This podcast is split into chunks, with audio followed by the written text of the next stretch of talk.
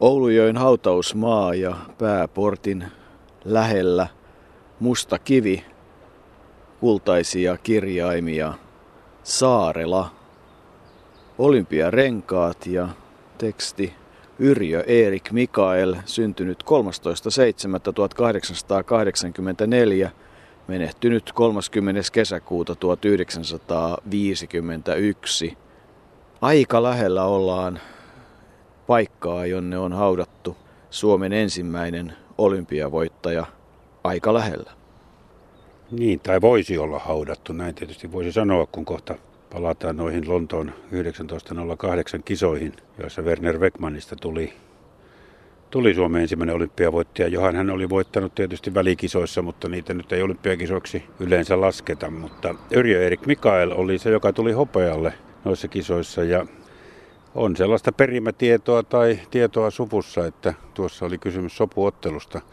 Yrjö Erik kyllä sitten voitti itse Tukholmassa ja se on sikäli merkittävää, että hän on edelleen ainoa oululainen olympiavoittaja. Niin se on kyllä mielenkiintoinen asia, koska siinä voi niitä olympiavoittajia kelata vuorotellen ympäri ja ämpäri ja edes sun takaisin, mutta siihen tulokseen ainakin kesällä 2011 pitää tulla, että Yrjö Saarela, painin olympiavoittaja Tukholmasta ja melkein olympiavoittaja 1908 Lontoossa, on ainoa oululainen olympiavoittaja. Mutta ihan mielenkiintoinen tarina, johon mahtuu sekä iloa että surua. Oikeastaan se painiin liittyvä ensimmäinen asia, että ei Yrjöä tarvitse pelätä. Hän painii sivistyneeksi.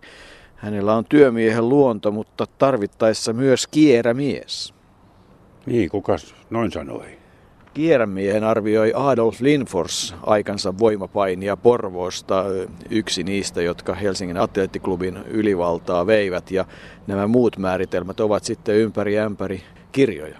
Olisikohan se tullut se Linforsin juttu sitten siitä, että vielä Pariisin olympiakisoihin Yrjö Saarella oli tietyllä tavalla ehdolla, mutta katsoi, että eihän tämmöinen yli 40-vuotias mies pysty enää menestymään painissa. Ja Kui ollakaan Adolf Lindsfors 41-vuotiaana voitti olympiakultaa, joten ei se nyt ihan sitten mennyt tuo Yrjön veikkaus siltä osin putkeen, mutta kyllä kai se kierräjuttu jo lähti siitä, että, että hän oli taitava painija ja käytti sitten hyväkseen taktisia kuvioita, mutta ennen kaikkea hän oli voimamies.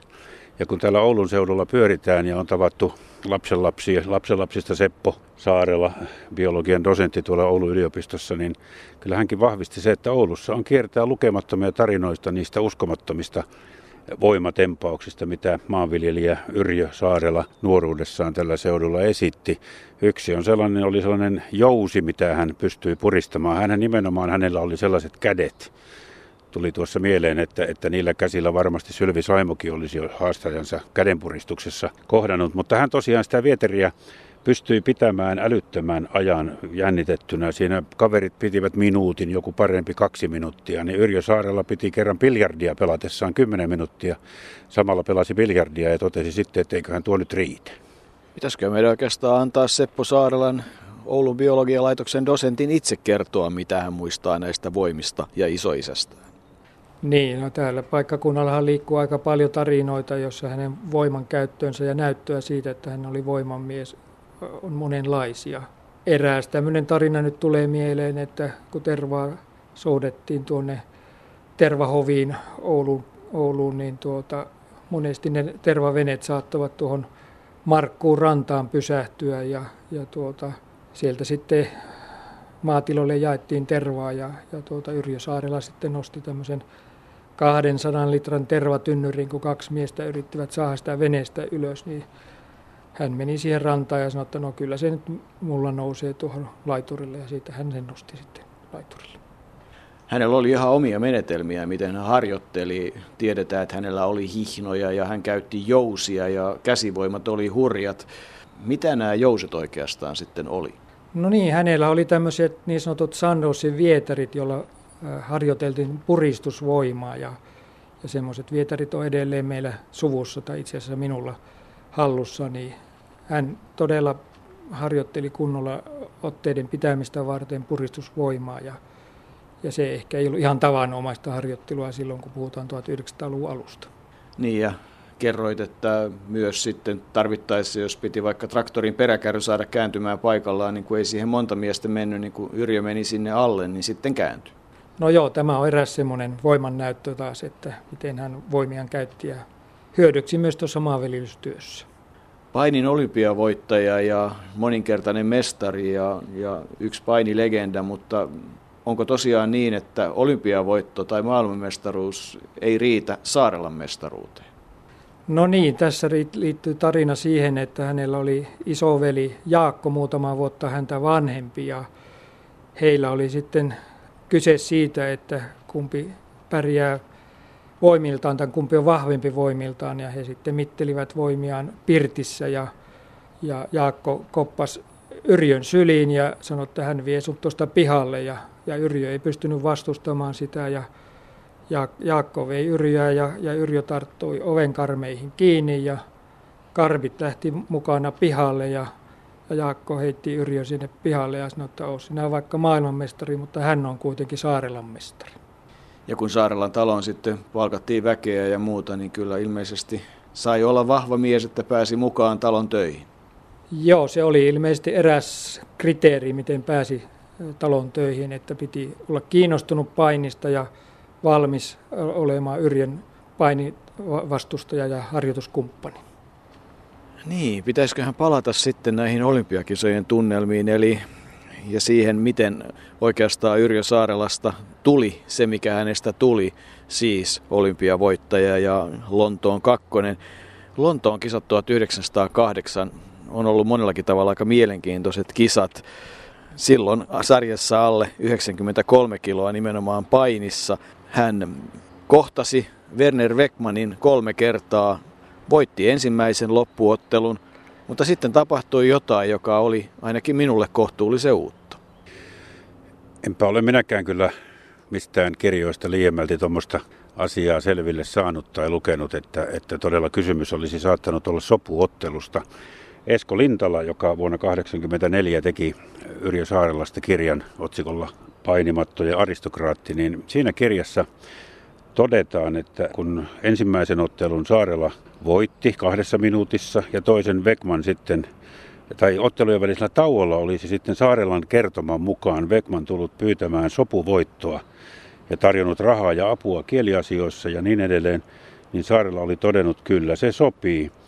Mutta tietenkään sitä ei koskaan saada varmasti tietoa, miten näin kävi. Mutta Saarella itse oli maisteri Okkolalle vanhoilla päivillään tunnustanut, että näin tässä oli käynyt. Ja sitten toisen ottelun Vekman voitti kahdessa minuutissa ja jouduttiin tuohon kolmanteen otteluun. Ja siinä sitten tuota, joku sivullinen oli kuullut, että Vekman oli sanonut myös, että jos annat nyt minun voittaa, enää koskaan ole sinun tielläsi tulevina vuosina. Sinä olet lisäksi nuorempi ja tulevaisuus on sinun. Se tuntuu vähän hassulta, kun ottaa huomioon, että näin miesten välistä ikäeroa oli vain kaksi vuotta. Vekman oli vain kaksi vuotta vanhempi, mutta kuitenkin tuossa kolmannessa yhteenotossa pojat sitten tai miehiähän tietysti he silloin jo olivat 15 minuuttia. Siinä painittiin ja otteluaikana miehet jopa keskustelivat keskenään. Kai siinä sovittiin sitten jostain ehdoista tai mitä lie puhuneet. Ja, ja niin kävi, että lopulta sitten Vekman helpon näköisesti tuon ottelun voitti ja varmisti itselleen kultamitalia. Näin hänestä tuli Suomen ensimmäinen olympiavoittaja. Mutta näiden tietojen perusteella tuo ensimmäinen olympiavoittaja olisi voinut olla myös Yrjö Saarella. Beckman on kuitenkin virallisesti. Niin, onko historia sitten loppujen lopuksi eksaktia tiedettä vai ei? Se on hyvä kysymys. Ja toinen asia on tietysti se, että kun sanoit se 15 minuuttia, niin minkälaisia ehtoja siinä on käynyt. Ja aina välillä Yrjö Saarella on puristanut kovaa Vekmania ja sanonut, että ei tuo nyt ihan hyvältä kuulosta, mutta ilmeisesti sopuun on päästy. Mene ja tiedä. Ei näyttöä, mutta vahvasti se kiertää ja monesta suusta se on kuultu. Yrjö Saarela loppujen lopuksi tuli Suomen painimestariksi 1908 ja ne kisat käytiin Tampereella. Ja sen ansiosta sitten saatiin SM-kisat Ouluun 1909 ja silloin sanottiin, että se kasvatti valtavasti täällä pohjoisella alueella sitä paini-innostusta ja loppujen lopuksi sitten varmaan se on yksi syy niihin asioihin, että painista on tullut täällä Pohjanmaalla yleensä niin suosittua kuin se on ollut. 1911 MM-kisat olivat Helsingissä ja niissä Yrjö Saarella oli myös erittäin hyvä. Hänen oppi-isänsä hän taisi olla Kaar Alleen Helsingin Atleettiklubin ensimmäinen mestaripainija, joka ne ensimmäiset otteet hänelle opetti. Ja kyllähän hänestä sanottiin se, että hän oli nimenomaan painija, jolle ote ja vastaote olivat tärkeä asia. Hän kehitti ihan omia otteita, niin kuin useat painijat ovat tehneet. Olemme tehneet juttua muun muassa Oscar Freemanista, Viipurin painiinsinööristä, jolla oli ihan, ihan omat heittonsa ja, ja Ken Nixinsä. Yrjö Saarelasta, kun hän valmistautui tuohon painiinsa, niin aika en tiedä oliko se kierää vai mitä touhua se oli, mutta esimerkiksi kun hän, hän oli ison talon isäntä, niin renkien valinta oli erittäin tärkeää sen painin kannalta. Eli silloin kun renkiä ruvettiin rekrytoimaan taloon, niin ensimmäiseksi piti kysyä, että mikä on painitaito ja mitkä ovat voimat. Ja, ja sen perusteella renkejä sitten palkattiin. He olivat harjoitusvastustajia. Totta kai Yrjö Saarelalle paini on ollut erittäin tärkeää, jos näin pitkälle on menty. Niin, ja itse asiassa kerrotaan myös niin, että kun hän sitten tuli Helsinkiin osoittamaan taitoja jo 1907 ja kellisti silloin suomalaista painia hallinneet Helsingin Agdeltiklubin parhaat, niin siitä tuli sitten sellainen ikään kuin kansan nousu, painin kansan nousu, eli rahvaskin rystyi voimailemaan, eli urheilu ei sitten enää olisi ollut pelkästään tämmöisen paremman eliitin asia ja paini, vaan että tällä on ollut oma vaikutuksensa, mutta että kyllähän sitten tärkeää Yrjö Saarelen osalta on ollut se matka sinne Tukholmaan ja Tukholman kisat ja kaikki mitä siellä tapahtuu. Ja siihen taitaa liittyä se Adolf Linforsin sanonta kierä, joka taitaa olla synonyymi kierrolle. Eli että loppuottelun alla saksalaisen vastustajan kanssa pidettiin ehkä hiukan hauskaa poikien kesken. Niin ja ehkä sitä kierroa homma oli sekin, että yksi noista äsken mainitsemistani rengeistä, Heikki Karhusaari, kevyemmässä sarjassa oli Suomen mestarikin. Yrjösaarella hän oli raskaan sarjan painija, hän oli 85 kiloinen 182 senttinen, ei aivan raskaammasta päästä, mutta siihen aikaan kun puhuttiin niin sanotusta ranskalaisesta painista, oli vain kolme sarjaa oikeastaan, niin hän osallistui siihen suurimpaan, mutta Tämä Heikki Karhusaari olisi myös ansainnut paikan Tukholman olympiajoukkueessa vuonna 12, mutta eihän se käynyt saarella, koska hän oli renki ja silloin tarvittiin miehiä täällä hoitamassa maatilaa. Ei sinne olympiakisoihin kaikki voineet lähteä. Yrjäsaarella taas eh, ehkä vähän sivujuonne, mutta hänen veljensä Jaakko oli, oli enemmänkin tuollainen humanisti ja ja, ja, ja kirjailijan alku häneltä jäi jopa käsikirjoituksia, joita väitetään erään kirjailijan sitten omissa nimissä julkaiseen. Jaakko ei ollut viinan kanssa mitenkään tekemisissä, mutta muuten hän oli tuollainen bohemia taiteilijatyyppi. Ja kyllähän Yrjöstäkin sitä taidetta löytyi sillä matkalla, matkalla tuonne Tukholman olympiakisojen laivalla. Hän, hän soitti luuttua ja piti sitten ohjelmaa siinä mennessä, että mieli pysyi joukkueella virkeänä. Jaakko sinänsä oli vahva mies, kuten veljensä Yrjökin. Ja niin kuin Seppo Saarella tuossa kertoi. Niin, olympiavoittajakin löytää voittajansa perheen parista, sellaista se voi olla. Tukholmassa oli mukana 171 painijaa, joista 37 oli Suomesta ja tämä kilpailuaika oli seitsemän päivää ja kyllähän se tarina Jaakob Neseria vastaan lienee yksi semmoinen oma hauskuutensa, kun loukkaantuneen näköinen Saarela tulee painimolskille Tukholmassa ja kaikki ovat sitä mieltä, että voi voi, että ei tästä mitään tule. Tuli kuitenkin. Tuli ja siinähän suomalaiset nimenomaan taktikoivat, koska neljännellä kierroksella Olinilla oli oli yksi tappio, Saarella oli, oli tappioton ja, ja sen ottelun Saarella luovutti Olinille. Näytti tuomareille sitten vaan, kun hänellä oli hankautunut polvi, että ei hän pysty jatkamaan ja lähti nilkuttamaan tuomaripöydän luonta. Ja näytti vain polvea sitten, että ei hän, kielitaitoa hänellä ollut edes ruotsia, mutta, mutta tuota, näyttötaito oli. Ja, ja sitten kun seuraava ottelu Saarelaan odotettiin nimenomaan tätä saksalaista Jakob Neeseria vastaan, ei suomalaista meinannut millään tulla. Lopulta hän tuli valtava side polvessaan, nilkutti siihen matolle, mutta sitten kun ruvettiin painimaan, niin ei siinä kauan kestänyt, kun saksalainen oli selällään ja iloinen suomalainen juoksi siinä täysin terveenä, polve ei sattunut enää ollenkaan pois, heitti siteen pois polvesta ja lähti pois ja saksalainen jäi sitten matoreunalle melkein itkemään siitä, että nyt häntä oli pahemman kerran petetty. Tiesitkö muuten, että hopeaa tuossa sarjassa sai Yhdysvalloissa menestystä ammattilaispainijana ottanut John Olin, joka tunnetaan nimellä Juhan Oliin vielä siinä vaiheessa, kun hän oli Tukholmassa, eli hopeamitalisti lähti sitten tekemään leipää ammattilaispainijana. Niin, nimenomaan. Sitten se finaalihan oli Olinin ja Olin oli suomalainen kuitenkin, vaikka oli Yhdysvalloissa ammattilaispainijana. Ei, ei ollut amerikkalaista ammattilaispainijasta kysymys, vaan sitten suomalaisesta ammattilaispainijasta. Niin finaali oli heidän välillä ja siinä oli sitten vastavuoroisesti luovutti. Nimittäin jos ei Saarella olisi luovuttanut sitä neljännen kierroksen ottelua, niin todennäköisesti, ja voittanut oli, niin, niin todennäköisesti ruotsalaisia painijoita olisi päässyt siinä vaiheessa mitaliotteluihin. Ja, ja se ei taas sitten tällä kertaa suomalaisten kierään taktiikkaan sopinut. Ei, ja sitten näin saatiin yhden tietolähteen, internetistä löytyvän tietolähteen palkintoluetteloon kärkeen kaksi Venäjän lippua tässä kilpailussa. Suuri ruhtinas Konta siinä saavutti vähän mitaleita. Yrjö Saarella oli maanviljelijä, jonka voimista, niin kuin aikanaan kuultiin, oli esimerkkejä ja, ja tila oli merkittävä. Ja hän sitten avioitui naapurin tytön kanssa, näin kai voidaan sanoa. Perheeseen syntyi kaiken kaikkiaan seitsemän lasta ja tarkkaa tietoa meillä ei ole minkälainen kasvattaja ja isä Yrjö Saarella lapsilleen oli, mutta nyt on hyvä kuulla, minkälainen hän sitten vanhempana oli. Näin meille kertoi Yrjö Saarelan tytär Pirkko Larna. Mulla on ollut erittäin hyvä isä ja kunnioitan häntä edelleen. Isän viimeiset vaiheet oli varmasti kuitenkin erityisesti äidille aika rankat. Miten sitä seitsemän vuoden jaksoa voisi kuvata? Lukemattomat kerrat mä ihmettelin, miten äiti jaksoi. Ja tulin siihen tulokseen, että he kunnioittivat toinen toistaan joka tapauksessa kaikella tavalla. Vaikka äidillä oli todella rankkaa ne seitsemän vuotta, jotka hän hoiti isää. Ilman sairaalahoitoa melkein koko ajan paria kolmea sairaalareissua lukuun ottamatta, jotka olivat aivan lyhkäisiä. Siinä tapahtui se, että tavallaan isällekin varmasti oli aika rankkaa, kun iso mies joutui heiveröisen naisen hoivaan. Vaistosiko sen isästä? Varmasti vaistosi. Kyllä sen, sen niin kuin näki varma, varmasti nyt jälkeenpäin ajatellen vielä paremmin muistaa monia hetkiä, jolloin kävi olosuhteiden pakosta, kun olin poissa kotoa niin paljon, niin siellä uudelleen ja uudelleen ja näki sen huononemisen ja äidin uupumisen myöskin, mutta eihän koskaan valittanut. Jos isä, isä ajattelee kasvattajana tai, tai isänä, niin oliko niin, että hänen ei oikeastaan tarvinnut sitä olla? Hän oli vaan se äidin kanssa, jolta sai sitä tukea elämään.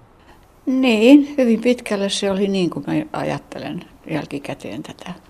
Sitä ei ole silloin sillä tavalla ajatellut, mutta nyt kun tässä mietin sitä, niin sitä ei tarvinnut ajatella. Isälle kun sattui se tilanne, että, että hän takasi ja, ja sitten menetti, tai perhe menetti omaisuutensa väliaikaisesti takausten vuoksi, niin oliko isä katkera? Oliko hän sitä mieltä, että, että hänelle tehtiin vääryyttä? Mä en koskaan sitä, sitä, sitä kuullut, en koskaan. Se tuli sitten vasta oikeastaan isän kuoleman jälkeen, kun näistä asioista ruvettiin puhumaan, niin, niin minä itse ihmettelin, että miten isä ei siitä katkeroitunut. Ei hän moittinut ketään eikä syyttänyt ketään, eikä hän syyttänyt itseäänkään mistään, että, että hän olisi tehnyt väärin mitään tai, tai että muut olisi tehneet väärin, mutta minusta tuntuu, että hän oli sovittanut kaikki asiat mielessänsä ja ihmisten kesken, että hänen ei tarvinnut niistä puhua sitten. Se ilmeisesti kuvasi isää muutenkin, nimittäin kun hän itse ei käyttänyt esimerkiksi alkoholia, mutta jos työväki saattoi olla pois tai muuta, niin ymmärsin, että, että ei isä ollut siitä oikeastaan moksiskaan. Hän oli sitä mieltä, että tulevat vähän takaisin ja tekevät nöyremmin työtä. Pitääkö tämä paikkansa? No sillä tavalla, en mä tiedä nöyremmin, mutta ne ovat innokkaampia tekemään, kun tuntevat, että he ovat saaneet sitä, mitä ovat halunneet ja katuvat sitä, niin heillä oli niin sellainen katumus vähän mielessään, että, että nyt tässä sitten tehdään töitä, kun ollaan vähän oltu niin kuin huonoilla teillä, mutta e, en minä sitä sen kummemmin osaa sanoa. Ehkä se kuitenkin kuvaa sitä isän luonnetta, että hän, hän oli niin kuin tavallaan jämäkkä, mutta sitten myös inhimillinen ja, ja, ja hyvän tahtoinen, eikä tuomitseva. Niin, tuomitseva hän ei ollut, se mun täytyy sanoa. Enkä mä muista koskaan niin kuin esimerkiksi omalla kohdallani, että mulla olisi jäänyt mieleen ei enempää äidin kuin isäkään puolelta sitä semmoista, että olisi tuomittu koskaan, vaan puhumalla asiat selvitettiin aina. Mutta kilpailu vietti isällä oli, se ilmeni monesta asiasta ja, ja taisipa äiti joskus odottaa miestä biljardimatkalta, eli hänen piti vaan saada joskus sitten tätä kilpailuviettiään sammuttaa. Kyllä, se on, se on ihan varmasti totta. Ja se kilpailuvietti on oikeastaan eh, tullut kaiken näköisiin pieniin asioihin, siis lapsen, lapsen kasvattamisessa kotona, että kyllä sitä aina kilpailu, oli kaksi veliä, jotka olivat seitsemän ja yhdeksän vuotta vanhempia mua siinä lähellä, niin aina piti kilpailla joka asiasta. että ehditkö port- tästä kun juostaan. Ja, mutta se oli ihan luonnollista, että minä hävisin, kun mä olin pieni ja lyhyt jalkainen ja toiset olivat pitkiä, niin, niin tota, he voittivat. Mutta minä ymmärsin sen ja he ymmärsivät tietysti myös, mutta he kilpailivat sitten keskenään näistä asioista. Mutta kilpailuviettiä kyllä pidettiin yllä koko kesä, milloin missäkin asiassa. Ja sama pätee myös sitä työväkeen, eli että saarella oli semmoinen kilpailupaikka. Niin, tavallaan, joo. Tukholman jälkeen hän Yrjö Saarella ryhtyi ammattipainijaksi, mutta kyllähän hänelle tärkeintä oli tuo maanviljelys ja se maatilahoito. Jopa niin tärkeää, että, että siinä tuli sitten tuollainen selkkaus herrojen kanssa, kun Tukholmassa olympiakisojen jälkeen ensinnäkään sieltä ei kultamitallista kykään herra, herraa löytynyt onnittelemaan ja kiittelemään, joka tietysti häntä harmitti, mutta, mutta sitten kun hän kävi samalta herroilta pyytämässä lupaa saada lähteä heti kilpailun jälkeen kotimatkalle Oulujoelle, jossa heinäväki jo isäntää odotteli, niin lupa ei myönnetty, koska palkintojen jako tapahtui vasta stadion viikon jälkeen, kuten silloin sanottiin, niin komitea sitten loukkaantui kovasti, suomalaiset loukkaantuivat herrat, kun saarella ilmoitti, että hän tästä lähtee, koska kuivat heinät on polkeen paljon tärkeämpiä kuin kultamitali odotus ja niin saarella poistui. Tuo tila oli tietysti iso tila ja, ja kuten sanottiin, renkejä oli paljon ja, ja ihmisiä tuli sitten heinätöihin. Talkoita tehtiin paljon täällä päin ja tarvittiin paljon porukkaa, että saatiin kaikki kuntoon. Mutta sitten tuli tuo pula-aika 20-luvulla ja Yrjö Saarella, koska oli, oli ilmeisen hyvän tahtoinen mies, hän, hän takasi naapureita ja ystäviä ja takasi joitakin, jotka lähtivät opiskelemaan siihen aikaan. Riitti, kun maanviljelijä oli, joka omisti maita, oli takamassa, mutta niin kuin tiedetään, niin 20-luvun lopussa tuli Wall Streetiltä alkanut suuri pörssiromahdus ja, ja tuota, se vaikutti myös tänne Suomeenkin. Ja Saarellapa ei pystynytkään sitten velkojaan maksamaan ja niin ollen tuo tila pakko huutokaupattiin. 40 lehmää ajettiin teurastamoon melkein suoraan siitä ja kaikki, kaikki meni niin, että Saarella jopa vuoden sitten asui kaupungissa, kunnes, kunnes tuli mahdollisuus hänen vaimonsa kotitilaa ryhtyä jatkamaan. Ja vuosien varrella sitten siitä elvyttiin kuitenkin niin paljon, että, että osa noista oman tilan maistakin saatiin lunastettua takaisin, kun takaukset saatiin kuntoon ja muut, mutta, mutta oli se varmasti aikamoinen järkytys miehelle, joka oli tottunut hoitamaan asiansa hyvin.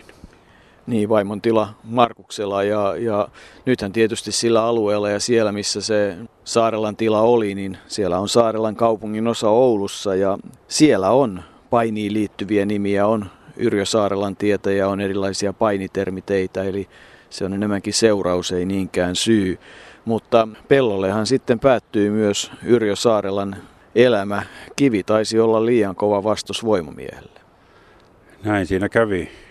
Siellä oli iso kivi, jota yritettiin ilmeisesti vierittää sitten sitä varten kaivettuun kuoppaan ja peittää se maan alle. Ja, ja voimamies Yrjö 60-vuotiaana oli siinä kuitenkin mukana vääntämässä ja siinä vaiheessa verisuoni katkesi ja siitä tuli aika pahakin halvaus. Ei hän siihen kuollut vielä sillä hetkellä, vaan vaan halvaantui aika, aika voimakkaasti. Pystyi kyllä vielä seitsemän vuotta kamppailemaan osittain halvaantuneena. Istui kiikkustuolissa, pystyi vähän kävelemäänkin, mutta lopulta sitten vuotta ennen Helsingin olympiakisoja vuonna 1951 kesäkuun viimeisenä päivänä taival päättyi ja näin voidaan sanoa, että kivi oli voimamiestä voimakkaampi ja, ja siitä tuo matka kohti kuolemaa alkoi.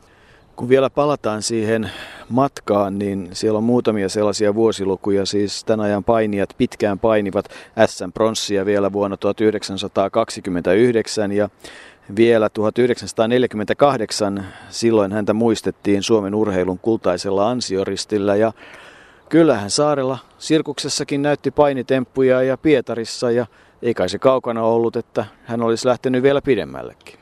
Ei, hän sai muun muassa Yhdysvalloista tarjouksen. 25 000 silloista markkaa olisi maksettu, jos hän olisi lähtenyt ammattilaiskiertueelle, mutta siihen hän ei ryhtynyt. Hän kävi kyllä, niin kuin sanoit, pari kertaa Pietarissa paini ammatikseen, sai palkkioita, kävi Tallinnassa ja sitten Suomessa kävi näitä kiertäviä sirkuksia, joissa paini oli mukana. Jos muistat, niin joskus 60-luvulla Kyösti Lehtonen yritti vähän samantapaisessa sirkuksessa mukana, mutta ei hänkään siitä siihen mieltynyt, eikä, eikä se sitten Yrjö Saarelallekaan se varsinainen ammatti ollut, vaan se oli kokeilu kuitenkin käyttää hyväkseen niitä voimia ja taitoja, mitä hänellä painijana oli. Mutta eipä siitä sitten tulevaisuutta tullut, vaan kyllä se paluu sinne maanviljelijäksi ja suomalaiseen tähän Oulujoen kauniiseen maisemaan. Se oli kuitenkin se ratkaisu, jonka hän teki ja jätti nuo ammattilaiskehät. Sai amatöörioikeudet vielä takaisin. Oli muuten aika nopea. 100 metriä sinne 11 huitteille ja hyvä ampuja ja taitava pelaamaan biljardia. Biljardi ilmeisesti viehätti. Kerholla Oulussa tuli käytyä ja, ja sitä peliä pelattua. Siinä jotain sellaista tämän alun perin Oulun suun pohjan ja myöhemmin sitten Oulun pyrinnön painijan uralta. Eli Yrjö Saarella on kyllä ollut mielenkiintoinen ihminen monellakin tavalla. Niin, se on aika veikeää, että hänen harrastuksessaan kuuluu nimenomaan biljardi, kun on voimamies, niin sitten kuitenkin tuommoinen sanotaanko sirolaji, niin kuin biljardi on. Ehkä se tietyllä tavalla tasapainotti ja toisaalta niin se kuvastaa sitä luutun soittajan herkkyyttä, mitä hänessä kuitenkin oli. Mutta näitä voimajuttuja tietysti, niin aika hauskaa on se, että kun joku tivolimies oli aikanaan kerskunut vetävänsä korttipakan kahtia sormissaan, että paljonko maksat, jos vedään kaksi pakkaa, oli saarella kysynyt ja ja Tivoli-mies oli satasta tarjonnut, mutta Saarella sanoi, että ei kun se on satana ja pakka. Ja niin sitten sovittiin ja tuota, Tivolin pitäjä heilutteli seteleitä nenä alla ihan varmana, ettei kenenkään näpit semmoiseen voimaan riittäisi, mutta ohi kulkumatkalla siinä ollut saarella nakkas kintaansa maahan ja otti pakat ja kuten sanotaan tässä Esko Lintalan kirjassa, niin katsojien ihastukseksi ja kulkijan vihastukseksi, siis Tivolimiehen vihastukseksi, pakat olivat kohta kahtena kappaleena. Niin siinä meni sekä hyvät pakat että vielä kaiken lisäksi rahat, että sellainen mies. Joo, ja sitten hän saattoi nostaa, nostaa traktorin peräkärryjä. Hevosen hän saattoi nostaa ilmaan. Ja kuten Seppo Saarella kertoi, 200 litran tervatynnyri nousi tuosta vaan laiturille. Kyllä hänen on täytynyt olla ihan mahdottoman vahva. Niin, sitä ihailtiin ja se tuli suvussa sieltä Limingasta kai se vahvuus sitten alun perin on lähtenyt, mutta että yhtä kaikki Siinä on Yrjö Saarelan hauta hyvin lähellä pääporttia Oulujoen kirkon kupeessa hautausmaalla ja jokunen vuosi sitten siihen saatiin olympiarenkaat ja edelleenkin vähän mietityttää se, että voisivatko siinä olla ensimmäisen suomalaisen olympiavoittajan renkaat. Niin, kyllä se teoriassa on mahdollista, mutta jos kerran suomalaiset silloin pystyivät kun heitä aika paljon noissa kisoissa, tosiaan Lontoossa ollut montaa painia, Tukholmassa oli sitten mahtava määrä, mutta jos kerran pystyttiin sopimaan, niin mikä siinä? Siinä tuli kuitenkin sitten hopeaa, kultaa ja hopeaa ja, ja, ja, ja kivahan se on. Se kun sanoit tuossa, että suvussa tuo voima periytyi, niin painitaito kuitenkin jäi sitten lähestulkoon tuonne Yrjö Saarellaan, koska pari hänen pojistaan oli sitten yrittänyt, mutta, mutta siihen se loppui, eikä tuo voimakaan ole kulkenut biologian dosentti Seppo Saarella ei ole voimamies, vaan on taitonsa ja kykynsä käyttänyt ihan toisella tavalla. Mutta se kai Arto on selvää, että Oulun ensimmäinen olympiavoittaja on kyseessä. Niin, hän hopeamitalisti Werner Beckmanin jälkeen ei, ei Suomen ensimmäinen olympiavoittaja, mutta edelleen kesällä 2011 ensimmäinen oululainen ja ainoa oululainen olympiavoittaja. Onhan se aika harvinaista, koska aika isosta paikasta Oulun seudulla on kysymys, mutta mutta näin se vaan on. Yrjö Saarela, voimamies ja mahtimies.